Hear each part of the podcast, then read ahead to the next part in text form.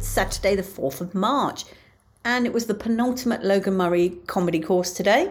Most enjoyable, lots of laughs, but it does mean it's starting to hit home just how close the showcase is. And of course, we've got one tomorrow, the Chris Head showcase tomorrow. And if you are in any doubt as to how we feel about this, here's a little snippet of a conversation between Dan and me on the way home. So, Belle, I'm not nervous. Are you nervous? I'm very nervous. I always get nervous. I mean, it's only like 24 hours before we'll be at the end. But yeah, I'm not nervous at all. I'm, I'm, I'm perfectly fine. It's fine. It's okay. It's. Did you know I'm doing comedy tomorrow? I'm not nervous. I promise. I've got two gigs just to really ram it home. Why do we do this to ourselves? I know. Um, know. Yeah.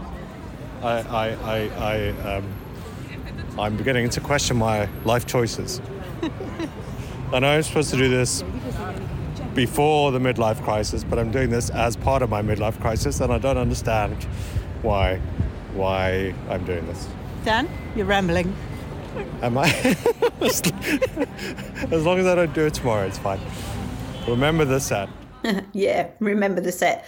That's the holy grail for me. I've got a shocking memory when it comes to this stuff, and I don't have the confidence enough to just ramble. I mean, Logan talks about us being far funnier when we're just messing around than when we're actually doing our sets. Sometimes, not always, obviously, but sometimes. But I just don't have the confidence to do that. Right, well, I'm going to leave it there, I think, because I've still got some work to do on my set, like try and learn it. got a few pointers today from Logan, so I'm going to tidy it up a little bit if I can, and then, yeah, try and commit it to memory. That just leaves the final word to Dan. Much love and gratitude.